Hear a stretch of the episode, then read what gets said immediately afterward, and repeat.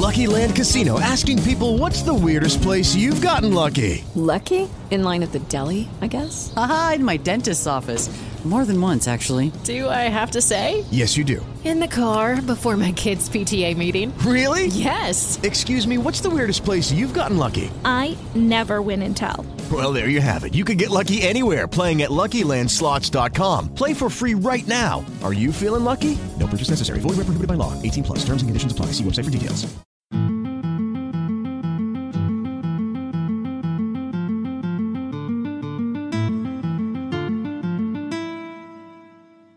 Hello, and welcome to the Intel Report, where I will discuss topics that I feel are of universal importance. I will do my best to introduce the facts, after which I might offer my opinions based on my own analysis and experiences. Having said that, let's get started.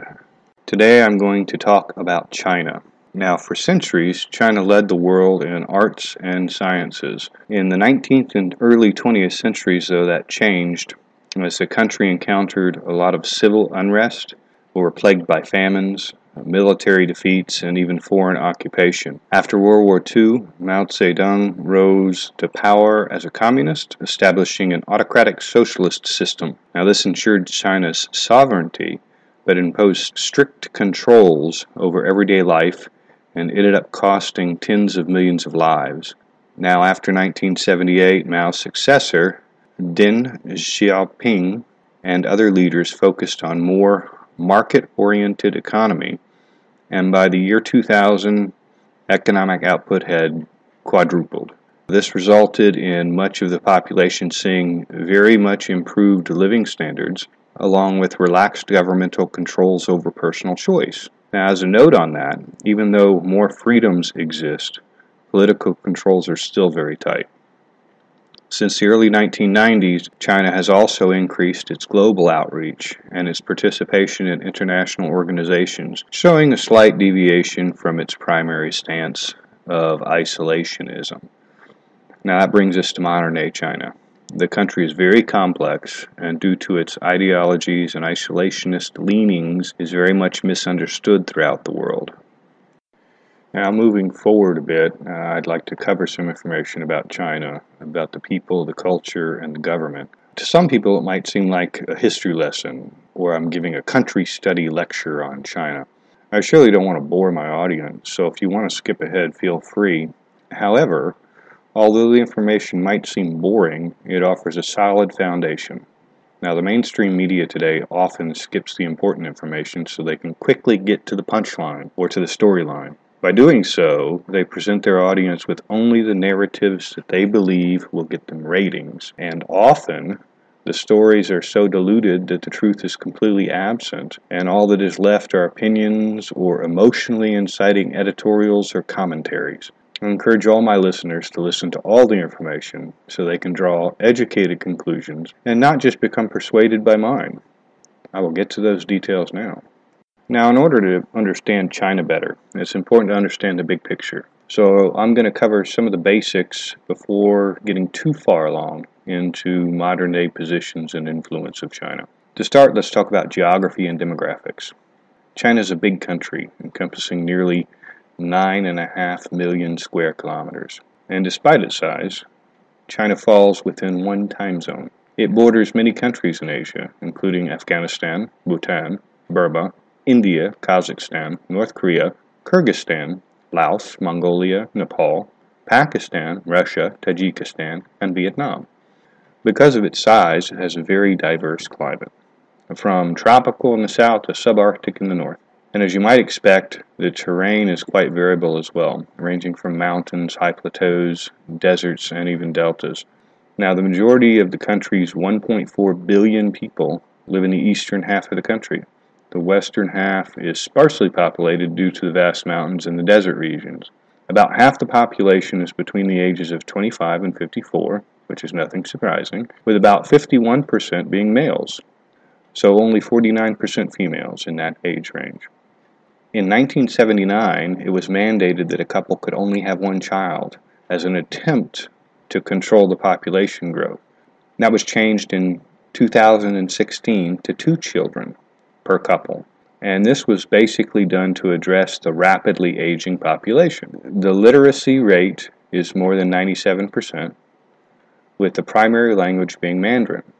And as a note of comparison, the obesity rate is only 7.3%. Now, if you compare that to the United States at 35%, that's pretty small. Now, the ethnic population distribution is about 92% Han Chinese, 56 other smaller groups composing the remaining 8%. China is officially an atheist country. However, there are portions of the population that hold to some form of faith. About 18% are Buddhist, 5% Christian, 2% Muslim, 22% have a folk religion, Hindu, Jewish, and other unaffiliated religions composing about 53%. Now, let me give you a little bit of information about the government and the economy. China is officially called the People's Republic of China, or, and forgive my Chinese if this is not perfect, Jianghua Rimin Gongheguo. The capital is Beijing, and the country is officially a communist state. It has 23 provinces, 5 autonomous regions, and 4 municipalities. It considers Taiwan its 23rd province, with Hong Kong and Macau as special administrative regions. I'll get a little bit more into that later. Now, the legal system is based on both Soviet and European models, and some civil codes were recently adopted as uh, recent as 2017. As I mentioned earlier, China has recently, within the last 30 years or so, reached out to participate in international organizations. Most notably, um, they're involved with the United Nations, but they're also involved in quite a few other organizations, much too many to list at this time. As far as the economy is concerned, since the 1970s, China has evolved a bit from a very closed economy to a major international player. Now, in 2016, China was the world's largest economy, and today they remain so along with the largest exporter and overall the largest trading nation. Now, as far as their infrastructure is concerned, without hitting on too many details, let me just say for the number of people on the mainland, it is quite impressive. 99.9% of the entire population has electricity and internet access, coverage wise anyway, and almost everyone has a smartphone. Literally, from firsthand experience, I've seen even people in some really rural regions have a smartphone. Transportation is on par with or better than most of the world, with public transportation being not difficult to find at all. They have extensive rail lines, subways, airlines, taxis, buses, and private vehicle ownership is growing and very comparable to larger nations throughout the world. From my personal experiences, there are few, and I mean very few, homeless people. And housing is available everywhere and for all walks of life. And nearly everything is constructed from concrete and steel, so it's very sturdy, very solid. I'll stop there for now. I really don't want to bore you with too much statistics or too much on the infrastructure. Most of the things that I've mentioned are important to know. They help define the big picture. And now I want to talk just a little bit about their military. The military, or the People's Liberation Army, consists of ground forces, naval forces, air forces, rocket forces, and strategic support forces. It's actually the largest military in the world with about two and a half million active duty personnel and another two and a half million reservists. Since the 1980s, China has been modernizing its weapon systems and its equipment. They've also been working toward advanced systems, including kinetic energy weapons, high powered lasers and microwave weapons, particle beam weapons, and electromagnetic pulse weapons. They also have made leaps and bounds in cyber warfare, as well as their growing and expanded space program, and they have a space warfare program going on. And of course, they have nuclear weapons. Well, that's the background information that I wanted to cover, at least most of it. Now let's talk a little bit about China's role and position from an international perspective. I'd like to start by reiterating my opinion that China is generally misunderstood. There's a lot of misconceptions and unsubstantiated dialogue that comes from the media and from our educators. Much of what is being passed along is not based on facts, and it is severely filtered to the point of it being propaganda in its own right. I have firsthand experience with China. And I know and I understand much more than I was ever taught in school or in college, and I definitely never heard anything close to what I know to be true from any media source.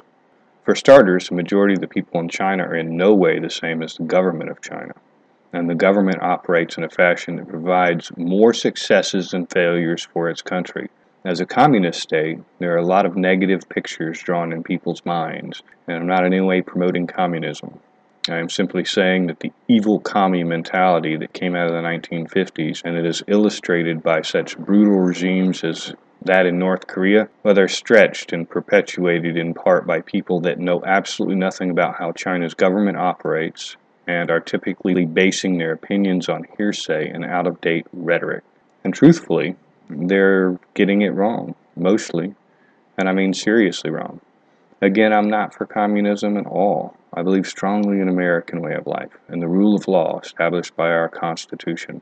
In America, there are about 325 million people, and we have lived with those freedoms, and we have learned from them, and we have fought for them, just as we have lived with capitalism and competition.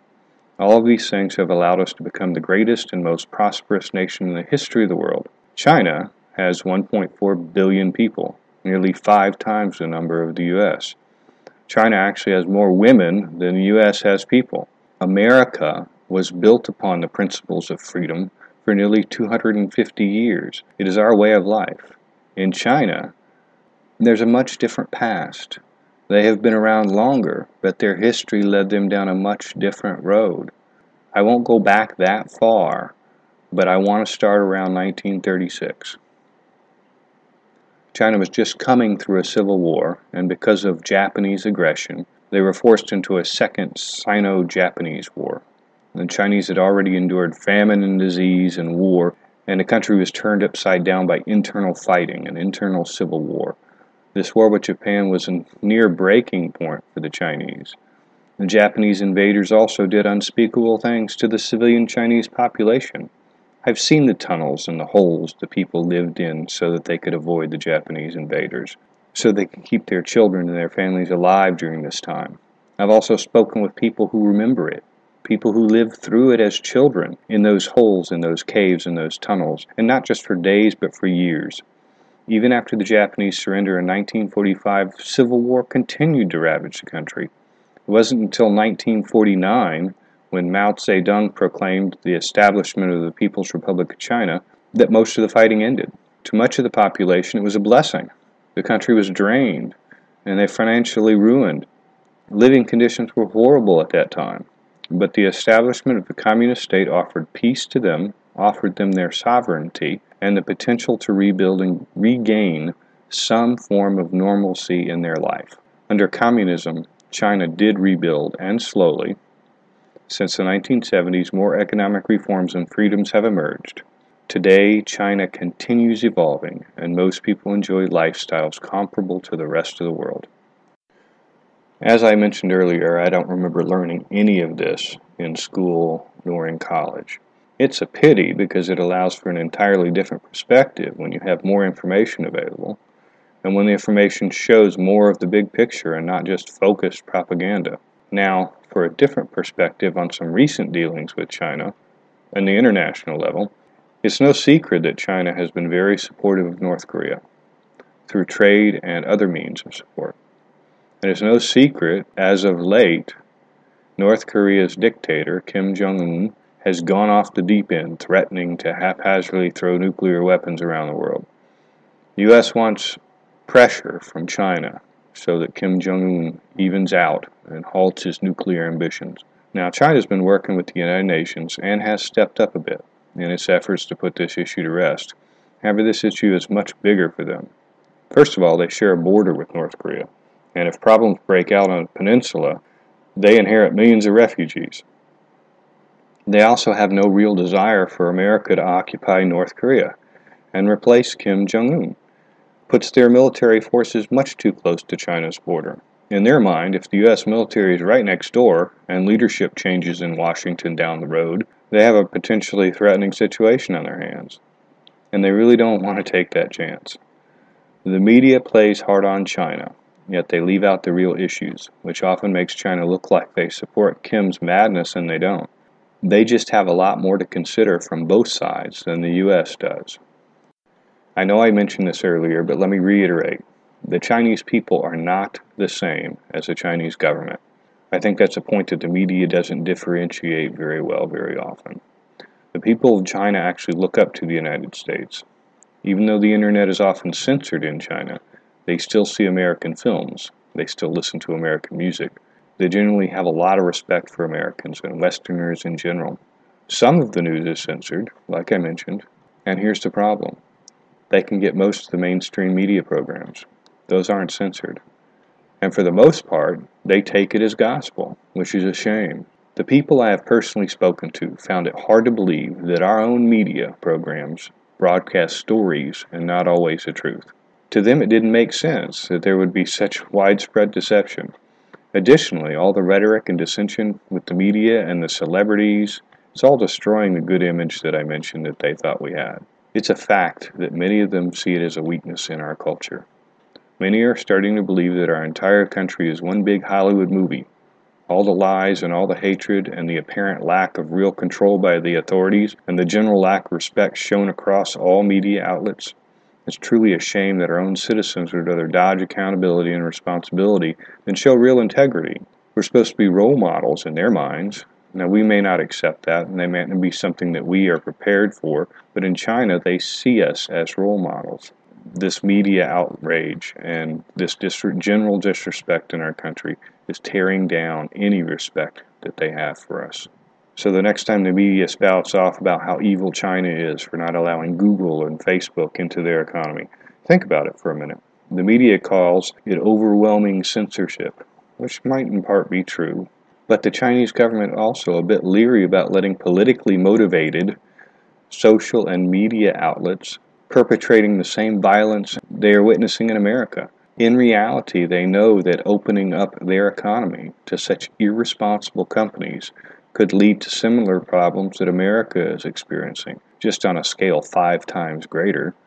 So they want nothing to do with it. Okay, so I've spent some time defending some of China's policies. I don't want that to be my message. I just think if people had the whole story, they might realize that there are bigger considerations than what the media is offering. Not everything is perfect in China, but things are much different than they're portrayed. Communism is not a better or even equal to the freedom that we have in America. Right now, though, China is not ready to adopt our political system. At the rate they are going, though, they will probably be ready for it when they get there. Okay, that's all for now. Hope you enjoyed the program, and please let me know if you have any comments or suggestions. I hope to have you back for the next segment, which I will hopefully have out soon. Hey guys, it is Ryan. I'm not sure if you know this about me, but I'm a bit of a fun fanatic when I can. I like to work, but I like fun too. It's a thing. And now the truth is out there. I can tell you about my favorite place to have fun Chumba Casino. They have hundreds of social casino style games to choose from, with new games released each week. You can play for free anytime, anywhere and each day brings a new chance to collect daily bonuses. So join me in the fun. Sign up now at ChumbaCasino.com. No purchase necessary. VGW. Void were prohibited by law. See terms and conditions. 18 plus.